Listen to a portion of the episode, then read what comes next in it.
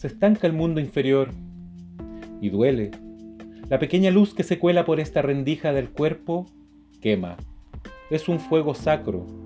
Aún no estaba previsto que se encendiera, como tras una noche de vigilia intensa.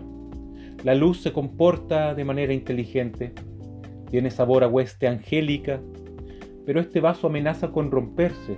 La cinta magnética se ha trabado un poco, dejándome a cargo la desorientación. Los ojos no dejan de posarse sobre una pantalla en blanco, omnipresente y seca. El mundo inferior, el mundo hidrófilo, luego de una brava distorsión argumental, se borra, produciendo agudos malestares en la zona del pensamiento. La anticipación de la muerte es una celda con relojes sin agujas. Se precisa traspasar la niebla aquí en el borde sublunar.